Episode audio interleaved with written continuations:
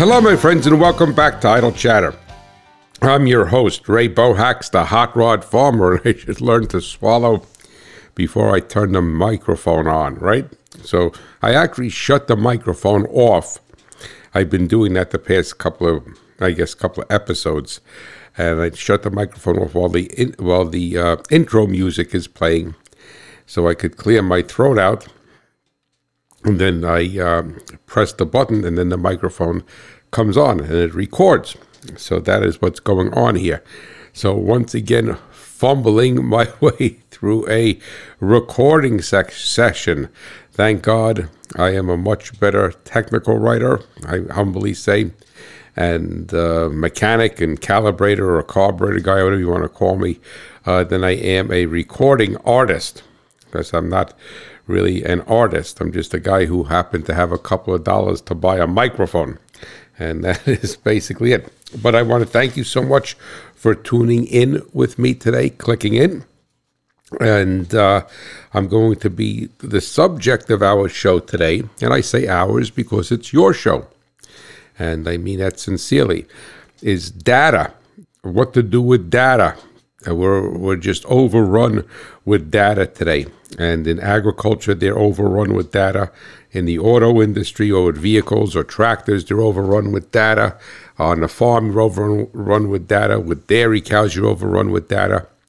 And, you know, it's the, I call it drag racer syndrome because if you're a drag racer, most guys who drag race is an old saying, well, if a little is good, a lot's got to be better, right? And I think that we can apply that to most things in life. And uh, so I think we got a little bit of drag racer syndrome going on with data right now within the agricultural industry. So that is what I'm going to be discussing. And as always, I'll give you a long segue into it with my first introduction to data. And then we'll bring that hopefully succinctly and uh, with some level of the critical path and I've said this before on the show in engineering, the critical path is once you decide to build something and you authorize authorize a, a, project is authorized, not that you would be authorizing it, the big bosses would be authorizing it. And you say, okay, fine, we're going to, you know, or let's say an, an agrarian uh, example would be, all right, we're going to grow soybeans this year. So once you make that decision, and the critical path would be to the point that you get the soybeans planted in the ground and in engineering and automotive engineering would be that you have a finished product that's rolling off the assembly line and ready to go to the car dealers and to be sold or or tractor or what have you. So we're going to try to get on that critical path today. And uh, the operative word in that sentence is try. All right, I haven't, and I have a few things that I want to uh, just touch base with you on. okay, first of all, I want I truly want to invite all of you, and I I do this maybe not as openly as I should. But if you are a listener to this podcast, which obviously you are if you're listening to it, right? Even if today's your first time, is that, you know, please also go on my website or a podcast hosting site. If you go to Google Podcasts, I know that works very well, but there's so many sites today, or right to my website. And I would I would ask you to also be a consumer, and because you are a consumer, you're a listener, right? You're consuming my um, what, what I have to say, consuming the audio, and also connect with the Farm Machinery Digest radio episodes from Sirius. And as I always say, you don't need to be on Sirius XM because I post those as a. They're also posted as a podcast. They're only running one week behind what's airing on Rural Radio, channel 147. And then if you have the opportunity, also listen to the two short shows. And the short shows are Bushels and Cents and the Hot Rod Farmer Minute. And I'm going to be starting a new short show, and I'm going to be calling it Turning Wrenches. So I'm going to add that into the mix, but it's it'll be listed as a podcast. But my goal is to get that out into uh, to, onto terrestrial, which means old-fashioned type of radio, AM/FM radio. So I'm going to be working on that, and God willing, I could get that out onto terrestrial radio. But the reason why I'm saying is that all these shows are educational and there's no overlap between them. I mean, I don't. You know, if you listen to a show, uh, it's not like oh, ding, oh, so so somebody in Nebraska listens to the show and I get ten cents or something. Like the people claim that they happens with YouTube. That does. That's not the case with this. It's Um, my sincere intent is to bring education to you. And uh, if you do that and you listen to them, then you are getting an education in some way, shape, or form. And if that is something that doesn't interest you today, that subject and may interest you tomorrow or next week. So, for instance, what we'll be posting on uh, very shortly is a getting to know episode on Farm Machinery Digest Radio, and that is getting to know the Fendt Momentum planter. And this thing is a sweet, sweet, sweet planter. And I get together with uh, with Arthur Santos from down down in Georgia when I was in Georgia, and he's the uh, I hate to use the word marketing manager for that because 99% of the time you get these marketing managers and they're they're a bunch of salesmen and um, and there's nothing wrong with being a salesman if anybody is listening because obviously that's an important part of the economy and of life and what have you. But i mean by a salesman is that all he's trying to do is ram something. I mean all they not author all they're trying to do is ram something down your throat. And i've and i've seen that with uh, that with Fendt, that that is not the case. That the people that they title as a marketing manager, and I even said you should probably just change their title because people hear marketing, but what do I know, right? So uh, people hear marketing manager, the ears closed, right? You know, like a, a, a vacuum cleaner salesman knocking on the door, which my father-in-law was a vacuum cleaner salesman. He sold it, was very successful because he was sincere and knowledgeable and uh, serviced the serviced the, the, the customer and was very successful for many many years as an Electrolux salesman. But anyway, but you may want to check that out. That's that planter.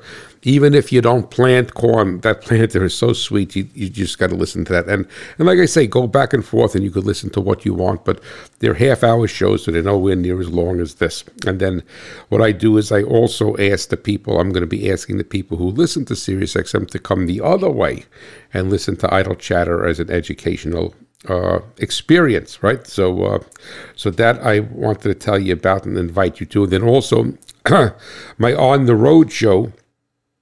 The last episode I did uh, was with the Alstead family, and I want to thank all of you that listened to it, and many of you reached out and really enjoyed the episode, and uh, and that was really uh, I, I'm greatly appreciative of that. And then the next one, which is, should be up by now, is On the Road to Scott rhymes with melody. And he is the cow guy on TV, on RFD TV. Uh, he's a finance guy. Very, very interesting story, a sincere story, a really good guy. He's, he's basically known the world over. I mean, it was actually a little bit intimidating uh, when I first got him. You know, I reached out to him. I said, "You want to be on my show?" And he got back to me right away. Said, "Yeah, I want to be on your show." And uh, and so I came, got to know him a little bit, and the real salt of the earth guy, uh, very humble. Uh, you would never know he's so so. Uh, his notoriety, his fame throughout, literally throughout the world. Um, he's on the BBC. He's all, over the map. But anyway, uh, really great episode. So if you want to check that out, he has a lot had a lot of tragedy in his life, which you don't think of when you listen to him on the television or the radio, and uh, so you don't see that side of him. That's and I kind of sensed, and I kind of I did sense when I would listen to him or see him on television that there was. Um, a brokenness, a sincere brokenness in him, and he was, and I, we, I was blessed because on his own volition he brought brought that out and said on the podcast what uh, you know what had happened in his life. So uh, sad story, but there's very there's many sad stories out there. But Scott's a real good guy, and the only the only issue that I have with that act, that actual episode is that I did it over the cell phone, well over his cell phone, and it was not a good connection. So I asked you to, and we called back a couple of times. He lives about 30 miles outside of Nashville, out in the country. Uh, and I just think the area was not a good signal. So uh, what I'm going to do next time, if that happens, I'm going to just abort it. But what's really funny about this, and it's something for you to to uh, has has nothing to do with with I mean, it has to do with podcasting, but you could apply this to most things in life. Is that it's very interesting because I've had I've done not many not many telephone uh, shows episodes recorded over the telephone, Of course, I like to do in person, belly to belly, but but I've also come to the realization that I can't be belly to belly every place. So I have to weigh whether I have to sacrifice the audio quality slightly to bring this information uh, to my audience, or or on the road and tell somebody's story, or just say, "Oh no, no, no! If you can't do, I can't. If I can't be there, I'm not going to do it." And uh, but what had happened was that I really should have aborted that show and uh, and see if we could get a better connection someplace. But sometimes you can't get a better connection, and you know how that that those cell phones are. Sometimes they're they're good and sometimes they're bad. But anyway, so I apologize for you that when you listen to it, it's not the best audio quality, but by no means is it horrific. All right, that it's bad. It's just, it's. I mean, there's, there's been better audio quality, but I ask you to please look beyond that. excuse me, and listen to the show because it is a, uh, a very interesting and a very poignant story. So that basically is that. And let me say, I got my list here so I could try to be succinct. Alrighty. Now I want to welcome and I want to thank, and I think these two people listen to the radio show. So I'm going to announce them. Uh, everybody gets announced on their podcast, Idle Chatter, and on Farm Machinery Digest Radio. So I'm going to I'm going to um, thank Mr. Corey Burkhalter and from Kendall, Wisconsin, for giving me a pin in my map, and Mr. Jim Lloyd from Middletown, New York, who gave me a pin in my map just as I was getting ready to record. That came through. And so these guys are now entered into the contest to win a Hot Rod Farmer license plate and one of the Fendt die cast models. So, Thank you very much, gentlemen. And if you want to do that, get into that contest, just go to my website, farmmachinerydigest.com, and there's an entry form to the right to uh, enter the license plate contest. It doesn't say anything about the Fendt diecast models, and uh, but you will get into there, and you'll give me a pin in my map. All right, so I'm getting these pins all over. And as I always say, the purpose of that is for me to be able to serve you better so I know where my audience is. And we'll discuss that a little bit in a different context in a few minutes. And then I also want to thank uh, a very a, a, a very loyal listener to the podcast and to Idle Chatter and and to uh, Farm Machinery Digest Radio. And I also believe that he listens to the short shows because he is over the past year or two has um, has commented on that. And that's Mr. Ju- Justin 4C, and I believe I'm pronouncing it correct. I remember Justin uh, when you we first connected a while back, a year or two ago, that you told me it's pronounced 4C, and he is down, lives down in South Jersey, and uh, he his family, I believe, if I remember correctly, was from Virginia. And I want to thank you so much for the kind words, and I also want to thank you for your prayers. So uh, that means the world to me, and uh, and Justin was actually one of the first people that reached out to me when my cat Donald disappeared and as of yet, he is not home yet, and neither is Cream, but it's a walk of faith. And uh, I have to trust in the Lord. So, you know, if you live in this world, you you you make your own explanations for things. But lots of times, in, well, I should say most times in life, if you walk as a Christian, you have to you have to base your emotions and your thoughts on what the Lord puts in your heart. So, I want to thank you very much for that, Justin. And then I have a quick letter here I want to read from another longtime friend of the show, Mr. Mike Werner from Caledonia, Minnesota. And uh, he wrote a letter here, and it's of good value, and it's also going to uh, connect to Bruce, Bruce J. Right, they're calling disc jockey up in uh, in New England because there was a little bit of a communication with Bruce last week. So, Mike writes, and I want to thank you so much for writing this, Mike. Uh, Hi, Ray. The On the Road with the Alsteed family was exceptional. Thank you very much. I, I started to explore their website and I'm going to share your episode with good friends whose son lives in New Jersey. I would love to hear another episode with them talking um, about their operation. Then, so that's that. Then he goes into start stop because I had a, uh, uh, I think it was the Ask Ray letter show, and that prompted uh, a lot of uh, comment. Start stop has been a challenge since we got our 2019 Ford F 150, but found a solution a couple of years ago. If you plug in a plug in a test or another device so it thinks that there is a trailer Unfortunately, it makes the pickup think there's a trailer behind it, causing the transmission to shift differently, and then you get poor mileage. So basically, what he's saying here, what Mike is saying, is what I was, I kind of um, alluded to with another listener, was that if you plug a, like a, a tester, uh, trailer light tester into the back of the wiring harness, that the vehicle in this particular instance, a Ford vehicle, thinks that there's a trailer there and it automatically negates the start stop. Now, what what Mike has been saying with his experience with his 2019 F 150 is that it causes the strategy, the algorithm to shift the transmission a little bit differently, and then you get poorer gas mileage. So that was his practical, real life experience with that. So then he goes on to say there is a YouTube video on a wire to unplug under the dash. It's easy to do. A friend showed me this, and it works great and does not affect the performance of backup camera. But you have to plug it back in if you're going to pull a trailer, or your trailer lights will not work. Okay, that's good to know. So excellent. Thank you for that. And if I had, if I, if I, if I had sight or someone mechanically inclined, I would put a toggle switch on the wire on the wire. And um, I'm sorry, Mike. Maybe I should not have shared that over the uh, over the airwaves. And I was reading this, and uh, so. But Mike has Mike a number of years back had gotten into an accident, and uh, I believe was a farm accident. I'm not 100% sure. And he has uh, very, very, his, it impacted his vision from all intents and purposes. And Mike, if I'm saying this wrong, please forgive me and reach out to me and I'll correct it. Is that he's legally blind now, sadly.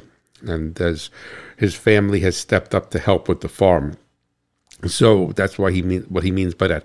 And says new Fords now have a have the start start uh, start start stop start as an option for one hundred fifty dollars.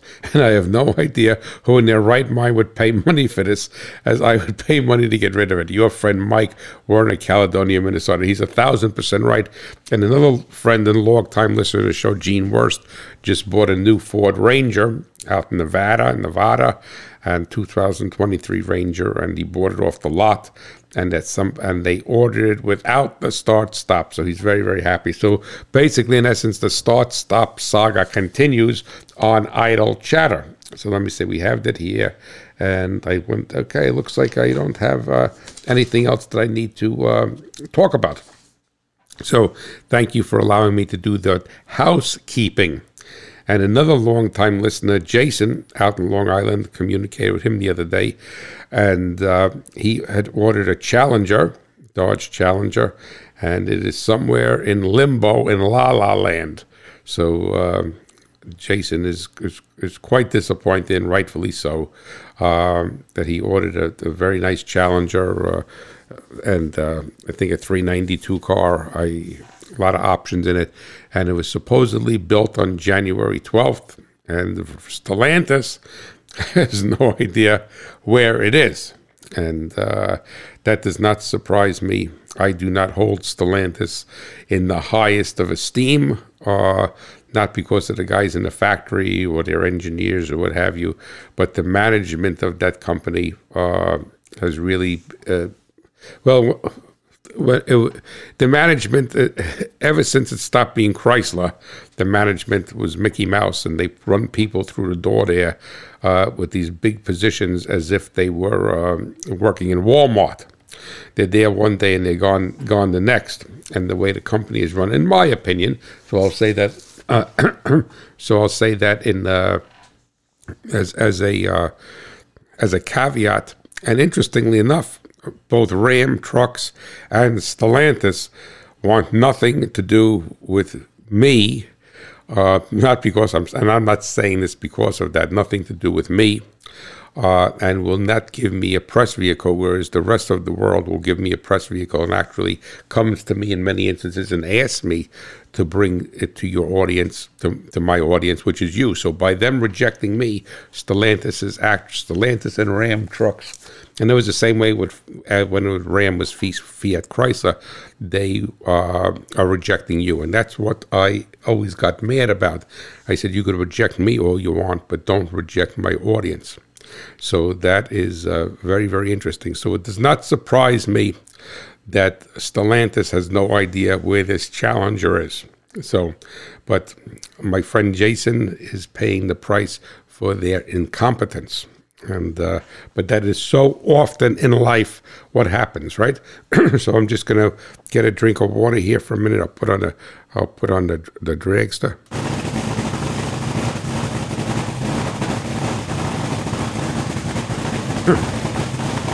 Alrighty, I'm back. Thank you. I'm gonna have to clear my throat here. Okay, I'm back. You know, so all right. Now, what we're going to talk about is data. And this is a data driven world today. Everybody talks about data, data, data, data, data, right? And this all came about probably 20 or 30, maybe more than 20 years ago. 30 or 40 years ago with, with computers and uh, then people became data analysts and if anybody anybody out there is a data analyst then then no disrespect but it seems that this wor- the world is filled with data and in so many ways we know less of what's going on than we did years ago when there was a rotary dial telephone and printed newspapers and, and what have you, and breaker points in the cars and carburetors, and we we uh, and farming was done the old fashioned way. So now we got all this data. And I'm not saying that data is bad by no means. But as I started to say, is that we have, you know, very easily you could apply drag racer syndrome. So, for example, and this came across, when I say came across my desk or across my PC monitor, right? The, forget, forget about it. Bring bring back the, uh, the the paper and pencil as far as I'm concerned. But anyway, and I'm not saying this to brag, by no means. But I do have to add to it that I want to thank all of you very much so, as you know, a quick lead into this is that this podcast, Idle Chatter, is on my website, and then all of these different podcast hosting sites pick them, pick it up. All right, lots of times I don't even know. I, I, I don't control that whatsoever. Is that I have a, a host, I guess it's called a host that hosts my show. It's, I forgot that it's called Blubrry or something, some kind of crazy name. And Susan Moorhead, and we've been with them since the beginning. And uh, and the thing is that, and you, you can't make you can't make head or tail out of anything today with this data, right? With and uh, and I'm saying I'm talking about about podcasting and media and everything. Because uh, so you don't know, and, no, and nobody they give you data, but nobody seems to know what it really means. So you ask them a question, well, I don't know what that means. so anyway, and I'm going to get into that, like as, as, as, my new friend Scott Shellady says, it's a cheap segue. So anyway, this podcast, or Idle Chatter and, and, and et al., all right, so the short shows, but I think just Idle Chatter, is on Apple Podcasts all right, which I think is I I don't even know who I don't get involved in that stuff. So anyway, so every day they send me these rankings. All right, so they have uh, idle chatter listed on. There's no agricultural or machinery or automotive section. It's listed. It's cataloged in their podcast library. This is Apple supposedly. That's where it comes from. It says Apple. So. Uh, so it's not bogus, and it is listed under the how to qualification or how to section. So when it's listed under how to, that means it could be how to heal a broken heart, how to make good brownies, how to how to stop cancer, or how to cut a piece of wood, how to build a house. So there's also it's basically it's aggregated into the how-to section. And I had contacted them a couple years ago. I said, "Geez, you should really have at least a machinery section or so, whatever." So who? I, I don't care. But anyway, so now we're doing a little bit of research with them, with Apple, is that they claim that there's eight thousand and ninety podcasts listed in the, the in the, in their how to category. Okay, so so I said, oh, so okay, that's all right, that's great, or whatever. So eight thousand ninety podcasts are listed, and so now they, they're giving me this data for idle chatter. So I said, all right, well, whatever, give it to me. You want to give it to me? You want it, it's free. You're not you're not charging me anything for. It. I don't know what the heck what to do with it. All right. So anyway, so I started to look at it in preparation for this show today because it's all about data. So now I I will say to you honestly, out of eight thousand and ninety shows that are listed. I'm repeating 8,090 different shows. So Idle Chatter, Joe Schmo's uh, woodworking show, whatever it may be. All right. That I, it's hard for me to believe what they're telling me, but I'll take it at face value. You take it at face value, and whatever it is, it is, right? So they say out of all, let's say round it to 8,000 shows that in 8,000 show over eight at 8,000 shows, and you know the interesting thing about podcasts is they go around the world.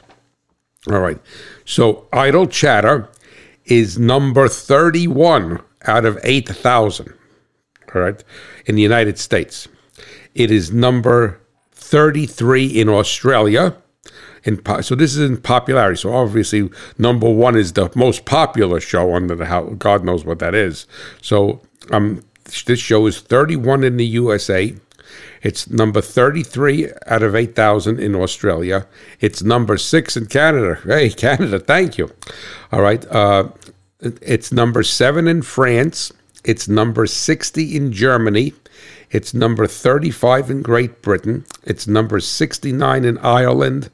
It's number 104 in Japan. It's number 104 in New Zealand.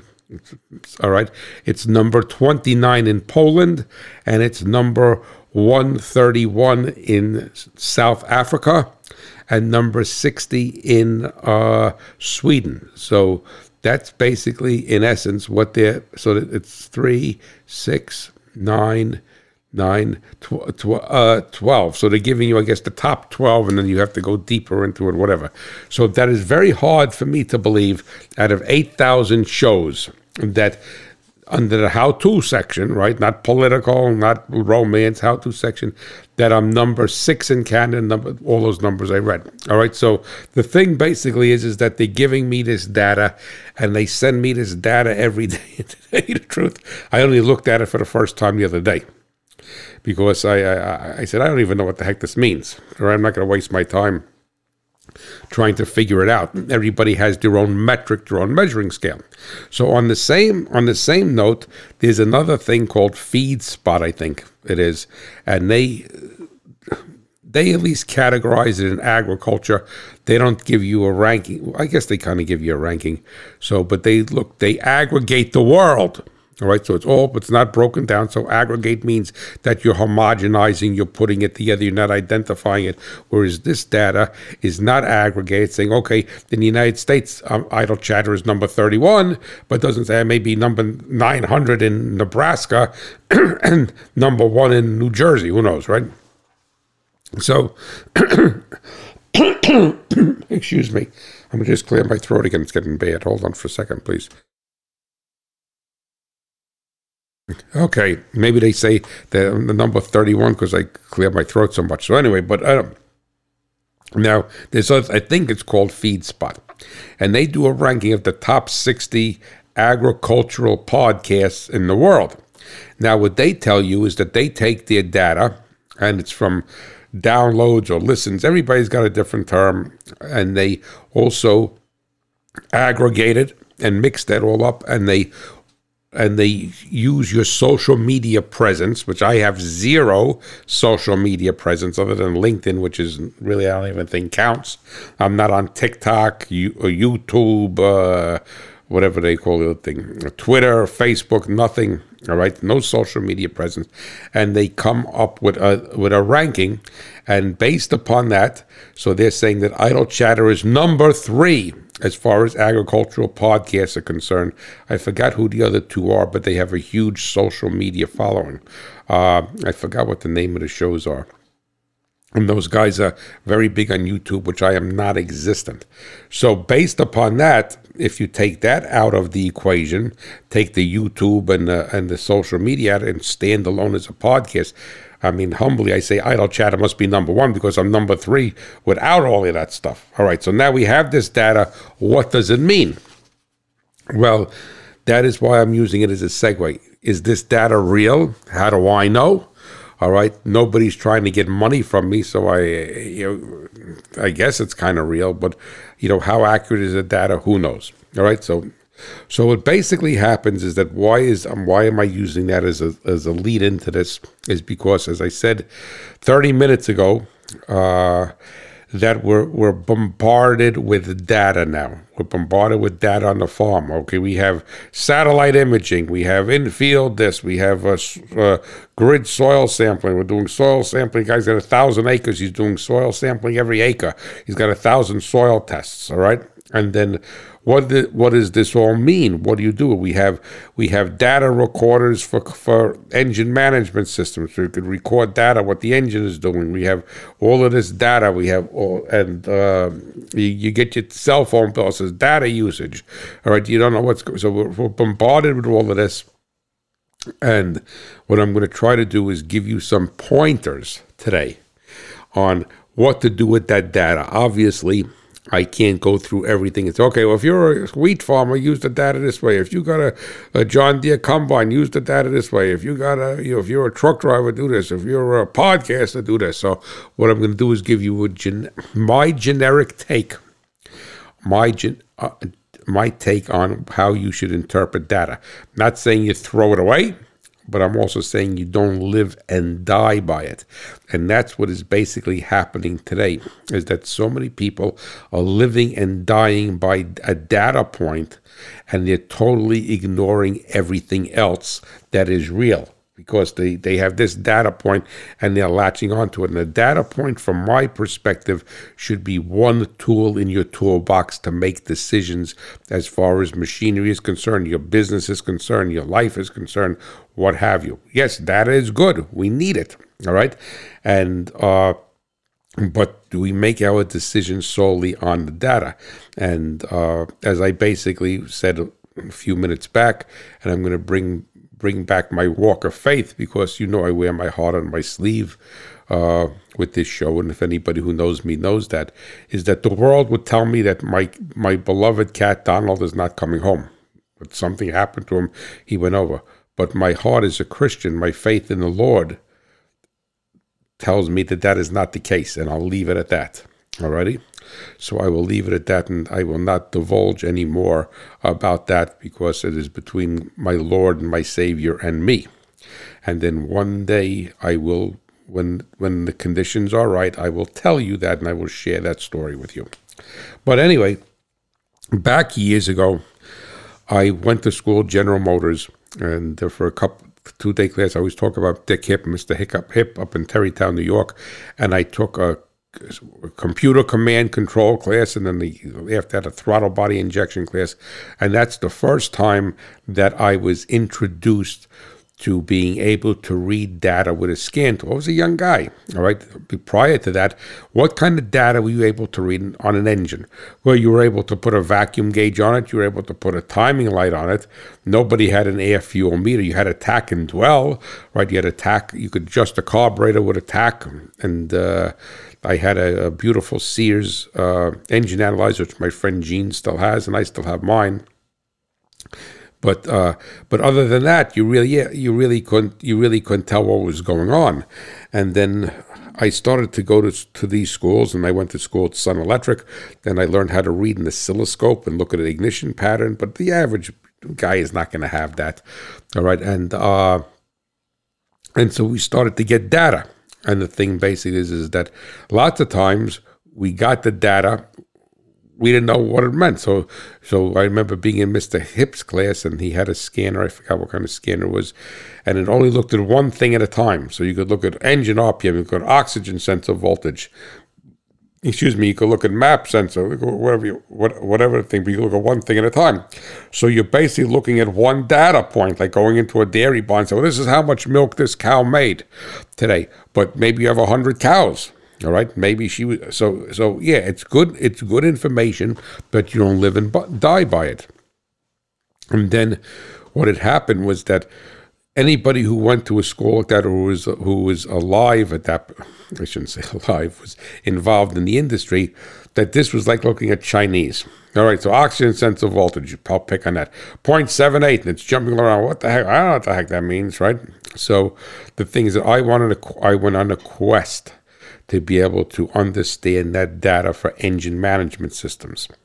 And now, if you take a person who is a high yield farmer and he's going to read his soil test, he's going to read his tissue analysis, when he first gets that or she first gets that, all right, they don't know what the heck they're looking at. Right, a bunch of numbers. Yeah, they could read. Okay, uh, there's this much nitrogen parts per million. There's this much sulfate. So, what does that mean to you? You don't know what that means to you. All right, so you have to learn to study those numbers, and you have to learn to analyze it, and then make sense of it, and then and then move to the next step. So, what happened was that I then got a job with Allen Test Products, the oscilloscope emissions analyzer company, they would come. They came out with the Smart Scope and then the Smart Engine Analyzer, and I thought I died and went to heaven because I'd be able to plug into a General Motors car. Of course, they were the only ones that had serial data at the time. I was able to plug it underneath the dashboard, and uh, and see a whole data stream up on one screen. So at the same time, I could see engine RPM, oxygen sensor voltage, torque converter clutch, ignition timing if that was available, what have you. Could see all of this knock sensor, all, and depending upon the actual vehicle and the ECU they had, I could see all this at one time. So now instead of looking like General Motors originally, how were you looking at one thing at a time? You're able to see a whole total picture. So we got a, I got a lot more data, a lot more data points. All right, and now I was able to be able to take these data points and put them and and make some sense of them or bring some value to them because you could look at you could look at things but in the beginning you don't know what you're looking at. Your eye is focusing just on one thing and you say well what about this? What about that? So this is a learning curve. It's a learning experience. And I'm repeating again is that I'm using this experience as an example all right so it could be it could be your your your uh, satellite imaging on your cornfield. It could be your uh, your data from your dairy cows or your genetics from your beef herd. Or so all right. So it's all data. That's what we're talking about today. So then what happened was that they came out. Allen Test Products came out with a new product, and what it was was a data recorder. I remember them showing it to me. I said, "This is fantastic." So it, looked like something from Get Smart. this was in the early, in the mid '80s, and it was in a big brown box, like a suit, like a, a attaché case. And you opened it up. It was in there. It was mounted in there, and there was a cord. You plugged it into the cigarette lighter, and then you plugged it into the ALDL connector. That's the uh, uh, assembly. It, ALDL stood for Assembly Line Diagnostic Link, and then. Uh, uh, so you plugged in there, and then you would to start the start the car, and you could drive, and it could, and it had like a cassette. It looked like it was like a cassette recorder. But what? But I don't remember. I was trying to before I started to record. There, I was trying to strain my memory. I think it was a special type of cassette tape. It resembled a, it resembled a, yeah, I think it was. I think it was a data tape or something. so it looked just like a cassette tape, but the material, the tape material, was not like you would be go listen have music on it, because we used to use those in the EPA machines to record the data for the state of New Jersey. So anyway. So it was, it was looked like a cassette tape, and then they had a button on there, so uh, you could if the if you had it plugged in, you had it turned on, it was like in a in like a standby position. And the whole theory was that if you had it in a standby position and the car started to act up, you'd press the button and start to record the data. So I remember I had a Buick Skyhawk, new Skyhawk at the time, great little car, and uh, so. I took the data recorder and I plugged it into my Skyhawk and I started it up. And you can't see anything, it's just recording on this cassette tape. And then I went for a ride up up the road there, Gardner Road onto Route 46 and turned around. And I came back. I said, okay. I said to my boss, like, now I'm going to take it and plug it into the smart, the Allen Smart Engine Analyzer Smart Scope so I could read all this data. And you were able to do that, recorded the data, and you could play it back into a scan tool. Right. So now what I recognized was that how burdensome and how long or how many how much sampling was given the sample rate was given for me to just start the car and drive out of the parking lot so I'm saying to myself, I'm looking at the vehicle space. I'm not moving yet. And because it had such a quick, quick sample rate, boom, boom, oh, as quick as the ECU would be back then. All right. So quick, quick sample rate. So now I had all of this data. And then by looking at the vehicle speed and the throttle angle, I just didn't even get out of the parking lot yet. So now I'm looking at this. and because of the sample rate was so quick in relative terms. By today would be like an like like an abacus. Uh, it's that you had to sit and watch it for five minutes to get out of the parking lot because it kept looking at it boom boom boom boom boom boom so now it couldn't play that back so it would sample at a at a very fast rate Again, I'm repeating for then, but it would play it back at a slower rate. Otherwise, it would be like a full blur. It would be like you know, fast forwarding a movie so fast you can't see what the hell's going, what's going on. So, I quickly learned, well, in about three minutes, that this very quick, this very quick sample rate was a plus and a minus, because it didn't allow me to see the big picture of anything because it took so long for you to, to, to watch this. And let's, I don't remember what the time was, but let's say it took 10 minutes to go for a ride to uh, get out into Route 46, which would, would, would taken me one minute to, uh, or two minutes or whatever. So, so that actually became very confusing because what it, it, it, it, was too much data too it was too quick it was too much too much too much sample rates and to play. That sample rate at a, at back at a at a speed that you could see it on the screen and get some some use out of it some intrinsic value is it had to be slowed down. So if that makes sense to you. And then uh, i know i do have one of my listeners out in Iowa, and probably more of you do this, is that um, Joel, and he said he listens to my podcast at 1.25, one and a quarter speed. So I didn't know you could do that, but it must be. So he speeds me up because my shows are too long, and I can understand that. So I don't know whether I sound like a chipmunk on there, what have you. But anyway, so now I learned that. All right. And then what happened was that fast forward, I'm giving you this chronology, is that uh, I bought a Tech One scanner from General Motors, and you were able to uh, to record stuff, but you could only record two things at a time. So, and then eventually, moving forward, I got involved with the uh, the Pro 50 Mustang race car that we used to run. I told you about that many times, and we put a data. That was when data acquisition was just coming into race cars. So we put, you know, and we invested in it because it's the oh man look at this. You, you know it was the typical we got we sold ourselves well you could look at this. You could look at suspension lift. You could look at squat. You could look at drive shaft speed. You could look at input speed and you could look at this and you look at all these things. Oh this is fantastic. We're going to take this that car was like a 820 car meaning it ran around like eight eight point two seconds in the quarter mile, around 160 miles an hour. All right, and uh, so you know we had the man. Once we get all this stuff, we're gonna tune this thing. Well, we got all this stuff right. We put it on there.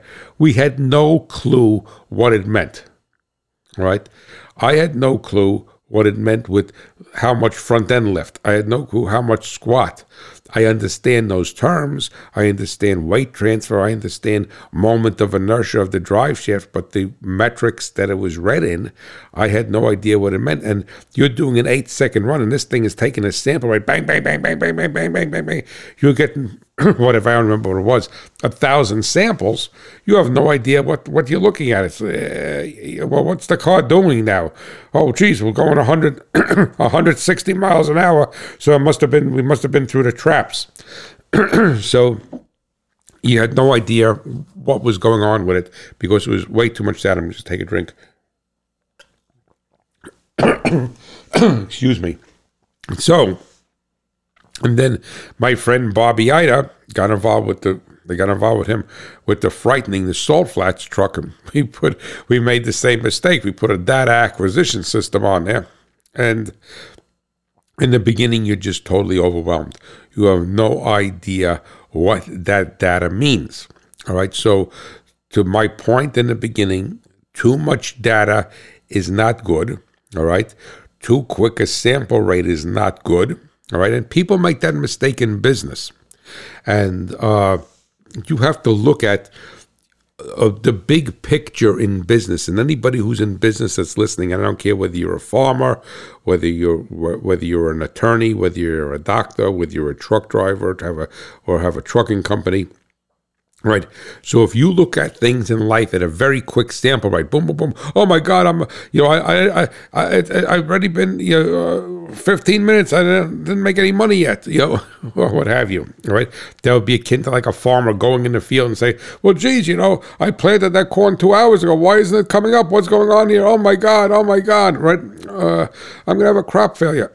so do not fall prey into having too fast a sample rate and having too much data, well, whatever it may be. It may be a satellite view of your crop. It may be. Uh, I did a show last year with that Augmenta system that reads the that has that uses cameras to look at the, the color of the crop to tell its nutrition content. All right. So the thing base is is that whatever it may be. So the thing is that you have to always have a sample rate so if you're looking to, to look at any data, and I don't care what it is, your yield monitoring your combine, which is quite simplistic, but you have to look at data and you have to say, okay, what sample rate do I want to look at? Right, because I you don't want to have a sample rate that's uh, and 10 minutes later looks at it again.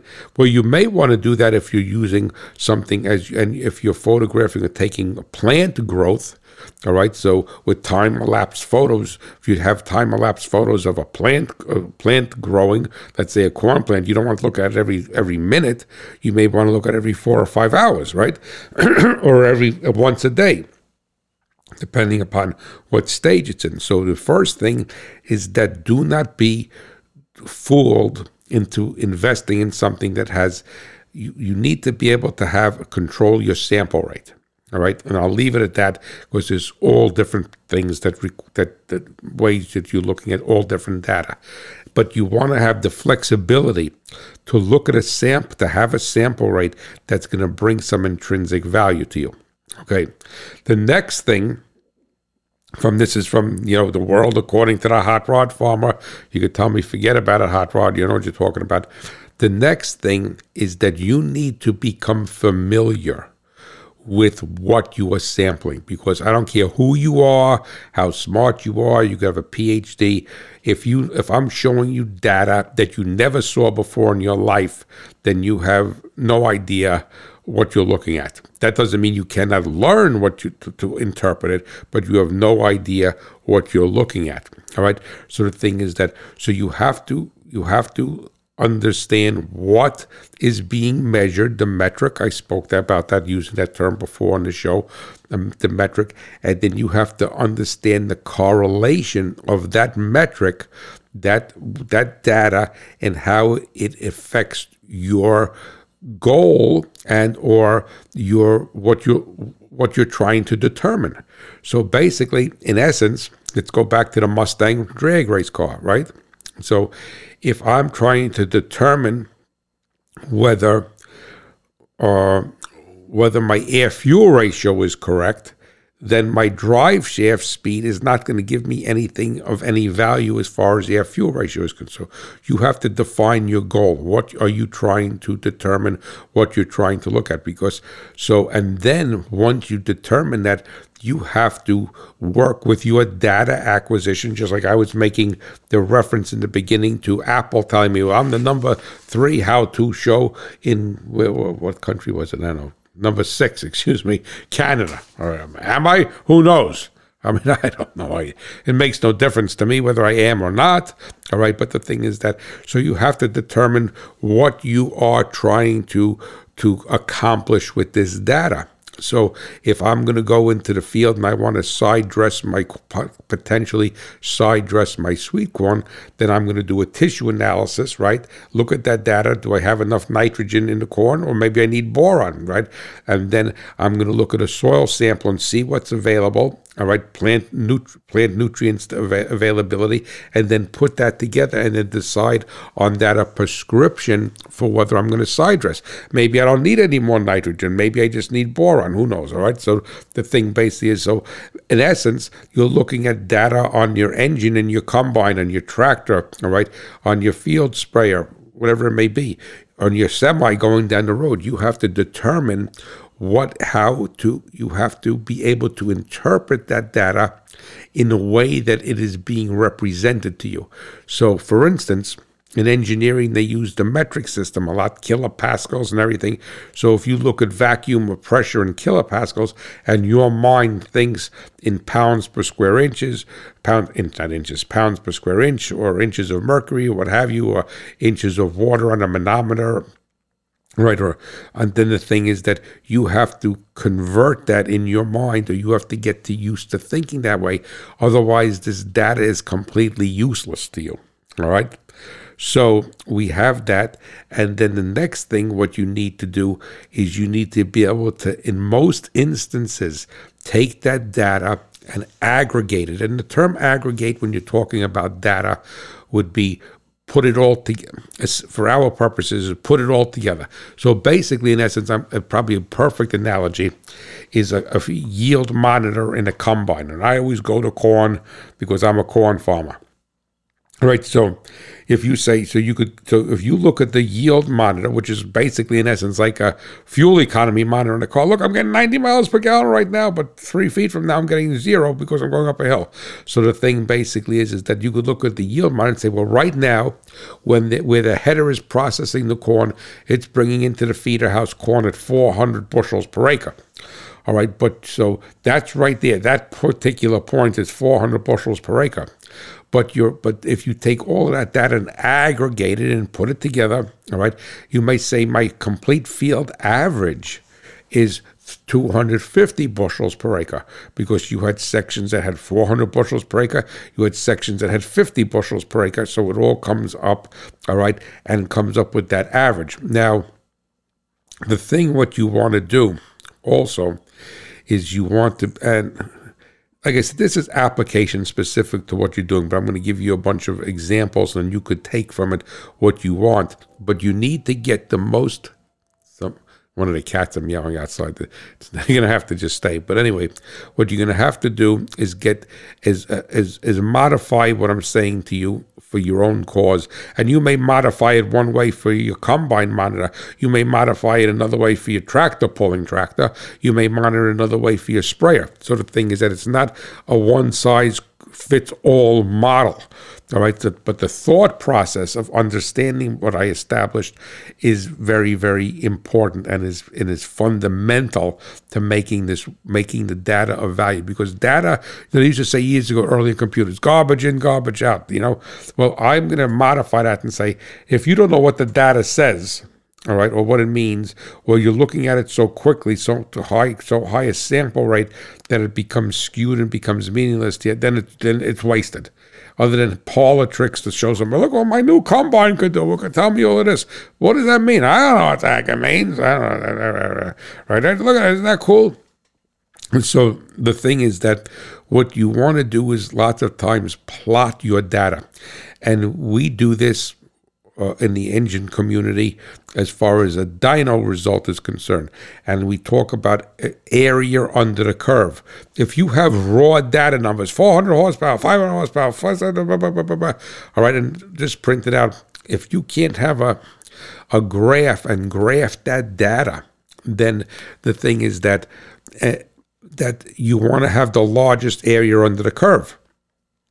And you know, and, and going back to you know, with agriculture, they'll say, well, and which makes sense. Well, what you want to basically do, and this kind of even alludes to what I sp- spoke a week or two ago about cylinder cylinder combustion variability. You don't want to weaken the strong cylinders. You want to you want to strengthen the weak cylinders so they're all pulling and putting out the same. So, basically, in essence, what you want to do is, let's say, going back to that cornfield, you want to say, well, here's 400 bushels per acre. This is 200 bushels per acre I want to try, I don't want to bring the 400 down to 200. I want to try to bring the 200 as close to 400, which is the best spots in my field, and then come with this, with, the, with this aggregated value, this, this complete field average. And in, in engine dyno, that's what we end up doing is you, we graph the pull on the dynamometer uh, so the horsepower and torque, and then we graph it. So you want to see that you have on most applications, you want to have the most area under the curve. If it's a drag race engine, you're not really concerned with area under the curve because a drag race engine is only going to operate within 1500 RPM. So from peak horsepower to from peak torque to peak horsepower, and then fall back down to peak torque.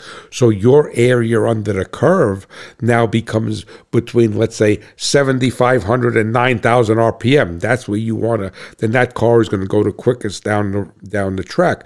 If you're a tractor pull guy, it's going to be different. If you have a semi and you're hauling 80,000 pounds down the highway, then you want this area under the curve to be very very broad in the in the RPM range in the load that that engine runs most of the time. So if you use that data and do that, now that data has a value. So all you could basically say at this particular point that this engine is a very, very flat, very broad torque curve, or whatever it may be. Uh, I'm just using an engine for example. This field, we got the average up. So it's important for you to understand that. And then it's important important for you to, to identify and define your goals. So, and this is like I said, it could it could be a crop, it could be an engine, it could be whatever it may be. So you need to look at this data, and you need to be able to to, in most instances, graph it for you to for it to have any meaning to you. Now, another thing that comes into play is that you have to not only look at the rate that the data is looking at, all right, is being sampled at, and the rate it's being showed to you, but keep in mind, and everybody is PC crazy today, smartphone crazy. Oh, I could, you know, what this? I got an app. I could put in my smartphone. I could tell how far Mars is from me right now. I'm making that up right now. There probably is an app for that. But keep in mind that a digital circuit, a digital circuit, Of course, there's two types of circuit for all intents and purposes. There's digital and analog.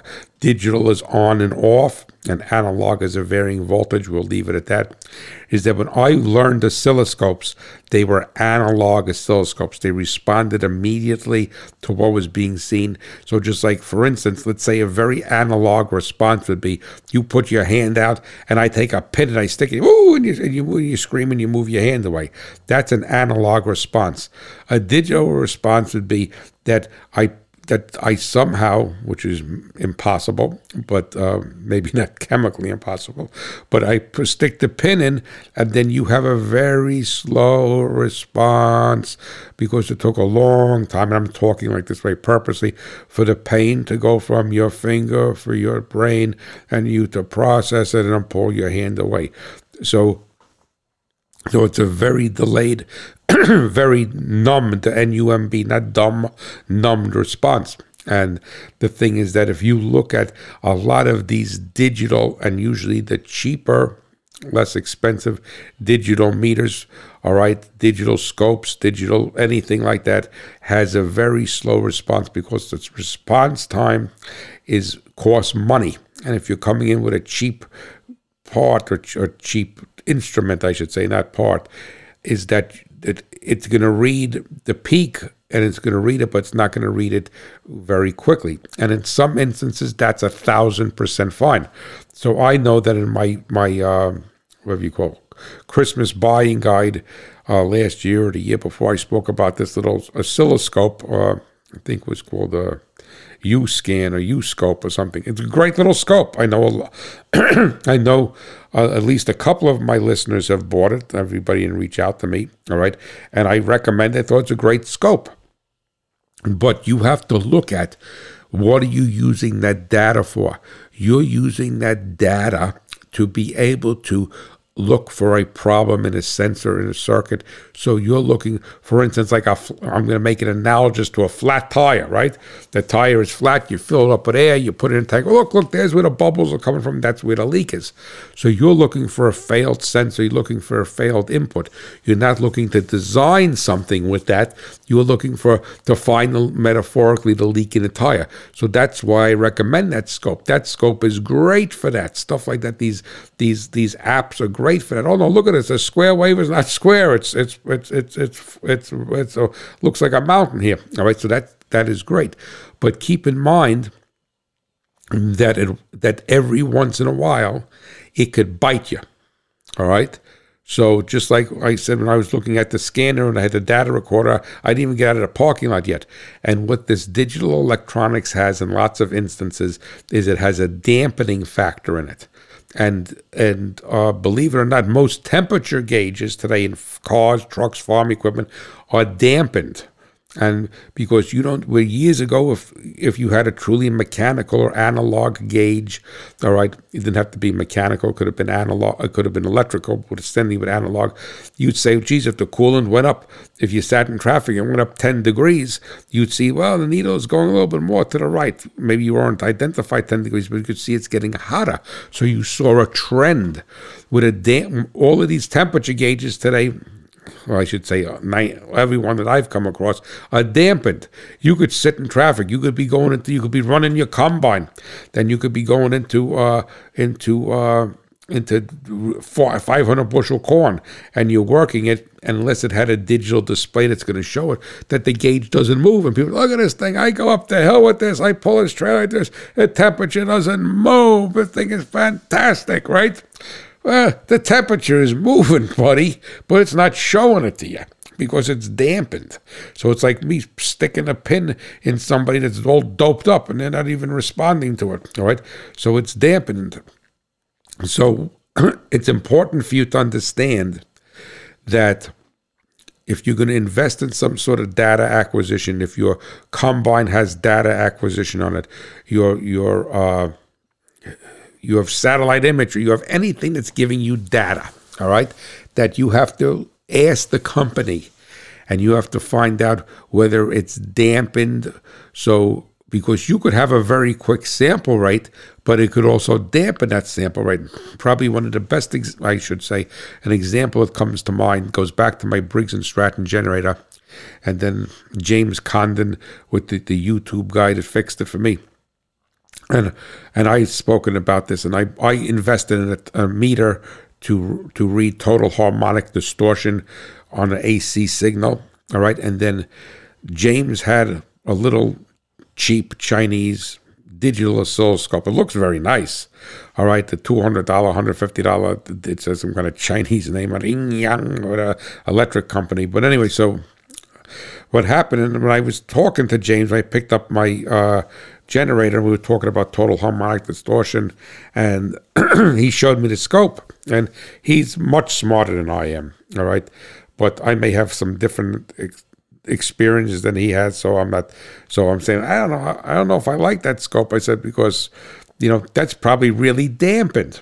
And then I said, "What I would," and he did it, and I'm not going to take any credit for it. I said, "I'm going to leave you my total, my THD meter." All right and I'm going to leave you my THD meter. and as a consumer, that's why I asked you to reach out to me. As a consumer of your videos, I'm really concerned with THD. So I would like to, to, for you to have your scope hooked up, your digital scope hooked up, and my THD meter at the same time. And then show the scope pattern and show the THD. So now, when I, if you look at, if you look at an AC sine wave, using that for example, right? Uh, this happens to be from line voltage or generator, but let's say it's an AC sine wave on a sensor output, and you have a dampened result, a dampened reading, because the scope is dampening it, it's going to look smoother than it actually is. It's not going to show everything because it's going to like filter that out, right? So I said to him, James, the, the, the scope patterns that you're showing and you're showing me, I don't think the THD is that bad. because when when when THD skews, it goes all over the map. I mean, it could go all over the map. It's very jagged. It looks like the Rocky Mountains, like like uh, Grand Tetons. I said, and when it gets near the zero crossing, it'll bounce back and forth.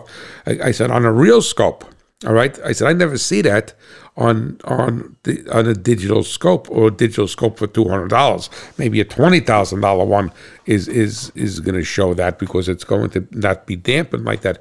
So I said, what I'd like you to do is look at the scope, have your scope hooked up, and have my THD meter hooked up at the same time, and let's learn to be able to say, well, hey. Because if I only look at, I look at the one spot in the field, 400 bushels, man, I'm a great farmer right? You know, hey, I'm an engine builder. I got 900 horsepower here. You got 900 horsepower at that one RPM. The rest of the time, it's got 300 horsepower, right? So the thing is that, and then look at that. I said because those scope patterns don't look that bad to me. And then what I've seen is in his videos, he's doing that. All right. I'm not going to take credit for it. He's using my meter, and by looking at this, so he had a uh, Generac, my famous Generac. I'll tell you about that one day, right? But uh, I'll up you the update you on that one day. Is that it had 17% THD, but the scope pattern didn't look that terrible. I would have said that's probably so. In essence, is the scope bad? No. All right, but you need to be able to compare it to something. So if you use the THD meter and you use the scope, then you will teach yourself in this in with this data acquisition, you will teach yourself that I know that a pattern that looks looks pr- pretty good is is probably around 10 or 12% THD, but this scope is not showing it that to be because it's dampened.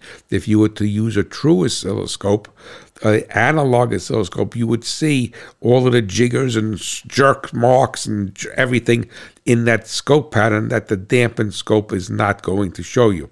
So now the thing is that so somebody's probably oh my God, you you told me to buy this, I'm going to sue you. Uh, no, no, no, because you're looking for a failure you're looking for a problem. So if you have a bad diode in something and you're looking with that with the with that scope, that is going to show it because that's like the tire that is flat. All right. So if you have three tires that are pumped up there and one tire is flat, you walk to the vehicle or the farm tractor and sitting over to the side. You don't need a scope. You don't need a tire pressure gauge to tell you there's no air in it. Right. So the thing is that so do not confuse diagnostics with engineering and design, but also keep in the back of your mind that there are sometimes, and the more of this you do, it's going to kick you, it's going to bite you sometimes, that there is an instance where you cannot catch what is going on with a digital piece of equipment or something that's going through a, they call it a picoscope through a, or through a, uh, through a what do you call it, a laptop computer, or if you have a data acquisition on your combine or, or whatever it may be. Like I said, this is broad based. Is that if you have too much of a sample rate and you compress that sample rate so quickly, you've now aggregated that data and if everything is good, everything is fine. You say, well, I ag-. so the the guy with the combine he's going through with, let's say, a six row corn head, and his combine is reading 500 bushels per acre right there. But that one that one row, because it's six, it's aggregating six rows. It's not taking one row. Maybe that one row is 800 bushels per acre. All right. So you can't go crazy with this. You have to look at the big picture. But the thing basically, the take home message here is number one is that if you cannot analyze if you do not understand the data that is being given to you from anything, then it's totally useless to you. And all it is is a bragging thing to go to the court. Look at the data I got on my new my new pickup. Look at this. It tells me everything, right? The thing basically it's totally useless to you. So the thing is that no matter whether you're looking at a soil sample, where you're using like a Veris and going through the field and taking soil data every couple of feet or what have you right? You have to understand what you are reading and what it means to you for your intended goal. All right. So that's the first thing. The next thing, what you need to do is if you're going to be looking at data, you have to recognize its sample rate and its viewing rate. I'm using I'm using the term viewing rate because, it, like I said, with the data recorder, it was sampling so quickly, but I had to sit there and watch it for five minutes. And if I didn't look at, I thought I was on Route 46. If I didn't look at the vehicle speed uh, input from the vehicle speed sensor and say I'm going three miles now, I'm still in the parking lot, and then recognize that the sample rate in that particular instance is much quicker than the display rate that's being displayed to you. All right. So, and the, the other the other aspect basically is that data is very good. It's wonderful. It's excellent, and given the right thought process, the right mindset, it is a wealth of information that we can that we did not have before but you have to be able to sift through that information. You have to be able to to analyze it, right? Data analysts. I said that I said that tongue in cheek before, but you have to be able to sift through it, analyze it, and bring some value to you. So the thing is that if I'm looking at the gas mileage on my display on my Fiesta and I'm going down a hill and it's a four mile hill on Route 80 and I have the throttle released and it says 99, 110 miles per gallon, I can't come back and bring, I get 110 miles per gallon with this car. Well, you got 110 miles per gallon under that situation. But then going up the next hill, I got 30 miles per gallon.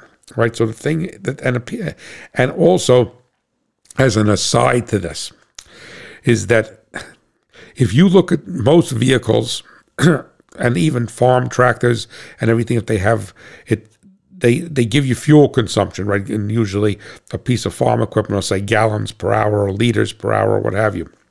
It's not going to say miles per gallon or kilometers per hundred uh, per per, uh, per liter or whatever they do. The thing is that for that data to be to, to be accurate. And you can say, hey, you're full of it, hot rod. That thing ain't accurate. Man, hasn't changed for three years, right? You have to basically go and reset that every time. You have to zero it out. So you have to reset it every time that you fill up with ga- fuel, gasoline, whatever, diesel, whatever it may be. Reset it. And then you also need to know the size of your tank and you need to learn and teach yourself this. You don't have to take a notebook out. I'm not saying you say, okay, for instance, I'll use my Fiesta for example. So I know when the low fuel light comes on, it's a 12 point, it's a 12.8 gallon fuel tank. I'm going to take a drink here. Just bear with me one second. I'm very conscious of this by see these people on the YouTube, they're drinking and doing everything and blowing their nose while they're recording, but I don't think that that's professional. I don't want to do that. So anyway, so I know I have a 12.8 gallon fuel tank. That's what the manual says. All right. And I know that when the low fuel light comes on, I have approximately 2.5 to 3 gallons of gas left in the tank. And I know at this particular point, if I take that, I I could come to the pump and know that this will probably take 9.2, 9.6, depending upon how quickly I stop. All right. If the low fuel light comes on and I'm, there's a gas station right there and I pull in, well, that's going to be different than me riding 30 miles to the next gas station. All right. But I have this data. So I know if, if I'm in, out in Nebraska and it says on the low fuel light comes on, and I say, okay, it says next town is 50 miles. All right. And I say, well, when a low fuel light comes on, I have a, approximately three gallons left or a little bit less, and I'm getting 40 miles per gallon. So I could go 120 miles. So I could ride the next 50 miles, not staring at the gauge, white knuckled, sweating. Am I going to run out of gas in the panhandle, the sandhills of Nebraska? So that's using data to your advantage. But I also, and I'm not I'm not. What I'm saying to you is, I'm telling you what I did as an example, not bragging. But I know I have a lot of other data points. I know the size of the fuel tank. I know how much fuel economy I'm getting. Right. So even though so, but for your gas, your fuel, your fuel consumption, whether it's a farm tractor or anything, that needs to be reset with every. It needs to be zeroed out with every fill up every time you put put fuel in that that piece of equipment. Because otherwise it's going to take a rolling average. So since the last time you said it like my wife's escape she doesn't know how to reset the thing. It's got the button it's uh, whatever. I mean it's not bad but she never and, and but she, she never she never got involved with it. So her gas mileage is all skewed because she's got like 3,000 miles worth of average. So now you could basically and say, well, over now is that is that truly bad? No, it's not truly bad. All right, it's not bad at all. If you want to say, well, over 3,000 miles, I average 30.2 miles per gallon all types of weather, all types of driving. So you aggregated it, all right, and you said that may be of value. So if you're running a fleet of vehicles and you say, I'm not interested to get fuel economy the I got today, I'm not interested. I want to know over 10,000 miles what this semi uses. I want to know over 10,000 hours what this combine uses. Then you aggregate that and put that all together, and that's valuable data. But I like to use using that for an example. I like to reset hers every time so I could look at the fuel economy every because she buys gas once a week. She does about 100 miles a day, buys gas once a week or a little bit, little maybe, maybe uh, just she could, if things are good, meaning that good driving, not caught in traffic, she could go just about a week without buying gas all right, five days, a, a business week, a school week, all right. So I like to look at that because I want to say, well, geez, you got 34 miles per gallon today, this week, all right. Next week you got 32, all right. Next week you got 33, next week you got 35. Then in my mind, I take that data, I say, okay, there's nothing wrong. Now all of a sudden she's getting 27, 28, 26, 29, 30 then that's a flag for me. So I'm using that data to be able to say, well, geez, why? And I said, well, honey, he said, oh, the traffic was terrible. It took me three and a half hours to come home, blah, blah, blah. I said, no, traffic has been great. Then I know that I have a problem somewhere in that vehicle. So you're using data for that. And getting back to like the drag race car, we didn't understand, all right, with the Mustang we understood lift, we understood moment of inertia, we understood squat, we understood to us, I mean to our level, all right, we understood shocking the tire, but now we had to look at it and say, yes, I have the tactile, the feel, of touch, or the visual, the empirical, how much the front of the car lifts when it leaves. Well, this thing used to go up on the bumper without the wheelie bars. All right. But the thing is that then we were able to take that data and say, okay, I, f- I forgot how it read travel, all right, and say, okay, how much travel am I overextending the shock here? Am I am I not putting enough on the back? So in other words, data is wonderful, but you if you think that you're going to make a decision on anything of consequence with one data point or one thing and not taking that data and extrapolating it out and putting it into an area underneath the curve and putting it with other data points.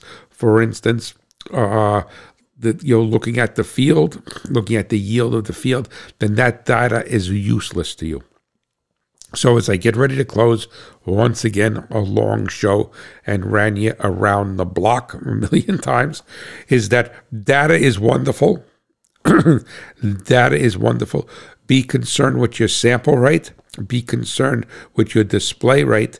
Be concerned with what you're trying to accomplish with the data. And if you think that, and, and you know, it's just like cell phones. People have cell phones. Some people are wonderful with them, and some people are, are smartphones. Some people are not, and I'm go under the not category, right? But the thing, the thing basically is, is that you know, you just spent $700,000 for a new combine. You bought a new sprayer. You have a new tractor. You're putting, you're upfitting some older equipment with some with some data acquisition, whatever that may be. All right, whatever that data acquisition may be. You are you bought a scanner for for to read an engine the engine management system. A big thing again you know, is this right to repair, all right, in agriculture, because now there's a, a, a, mom, a, mem, a, memorandum of intent, all right, that was signed with the National Farm, uh, whatever it's called, uh, Farm Bureau from Case IH to give some data. And that's always been my point all along because I lived it and I'm going to close as I opened. I spoke about being in the class with Mr. Hip up in Tarrytown, New York him having a scanner showing here his map sensor, his oxygen sensor. Wow, that's wonderful. What the heck does it mean? And that's what this hope, my whole thing with this right to repair. Well, we're going to give you access to something to a certain level. We're not going to tell you what it is because that's a whole education. John Deere, Fendt, uh, Case IH, they're not obligated. They have no onus to teach you what a sine wave looks like coming out of, or a, or a zero crossing on a combine header sensor is supposed to look like, or they're not obligated to do that. I don't I, I don't expect them to do that. So you have to be able to understand that yourself, and that's why I keep bringing this up and eh, about this right to repair. It's a joke. Yes, it's wonderful. I could give it to you. I think the people should have it, but I guarantee you they're going to do nothing with it. All right, because there's too much education, there's too much knowledge that has to be learned. All right, before fundamental knowledge, before that means anything to you. All right, and if and even I'm and I'm not using myself as a standard. So basically, in essence, let's say if I look at serial data coming out of a, a Lexus transmission, and I would say, okay, fine, I could read what it says, I could see what it, but I don't know how that correlates. What should the line pressure be going to one on the one-two shift? What should what should the pressure be going to the torque converter clutch? So I have to, yes, I could read the numbers, but how do I interpret those numbers? What do they mean to me? And the thing basically is, is that so for you to be a high yield farmer, for you to have the most performance from your farm equipment, for you have the most performance and longevity from your vehicles, if you are going to get some data that you have to do your homework and understand everything I said. Just like a mechanic has six point sockets, they have 12 point sockets. They have an adjustable wrench, right? They don't just go, look, I got one socket, boss, and I do everything with it, right? That's not the case. And anybody who's turned wrenches knows that. So the thing is, I'm going to close now because I've gone too long again. Sorry. But the fact of the matter is that data is wonderful if you're willing to make a commitment to understand it by the right data acquisition, whether whatever it may be, or set the calibration correctly on it and be able to take that data, and it's not a one dimensional thing, to take that data and be able to use that data to influence your decisions as you aggregate it with other data points. That data point may not be on a screen. That data point may be empirical. It may be anecdotal. No, that section of the field floods and the soil there is very damp and the corn doesn't grow as good. So you take that because if you just look at those data points on anything alone, you are going to get lost. It's going to send you down the wrong path. Keep in mind that a lot of things are dampened, especially digital data acquisition is usually dampened, all right, in some way, shape, or form, whether it's a scope. And the other thing, before I close, I wanted to say this. That's why I do not like auto ranging multimeters. Because if you want to look at something very quickly, if you have an auto ranging multimeter, it's going doing all of this and then finally settles in at a reading because it's changing all the scales and trying to determine what it is. And that's why as a mechanic working in your farm shop, as anything that you're doing, you should also have a as a supplement, just like I said, you have to have six point sockets and 12 point sockets, right? As a supplement, a old analog digital voltometer because in some instances the the the needle sweep is going to catch something that a digital meter is not going to catch. It's not your go-to all the time, but if you want to confirm something, you say, okay, my anal- my digital meter is showing this. Let me get the analog meter out and see whether the needle. And you'll be surprised how many times that the analog meter will catch. And I'm saying with a with a freaky problem. I mean, if the coil is burned open, it's burned open. If the if the solenoid on the sprayer is open, it's shorted. It's that's fine. But on a freaky thing, so don't throw away your analog meter. And if you have one, buy it. All right, and keep in mind that these that these oscilloscopes, these apps are all dampened, and if you got the flat tire, there's no air in it. It's going to show it to you, no problem. If you're trying to diagnose something that, that that's a funky little problem, all right, then the thing basically is is that it most likely is going to lead you astray and tell you everything is is, as we say back east, copacetic. It's all good. So listen, thank you so much for tuning in. Thank you for listening. And as always, know that the Hot Rod Farmer is pulling for you, the American farmer and rancher, and my beloved, beloved America. Have a blessed day, and I'll catch you next week. Bye bye.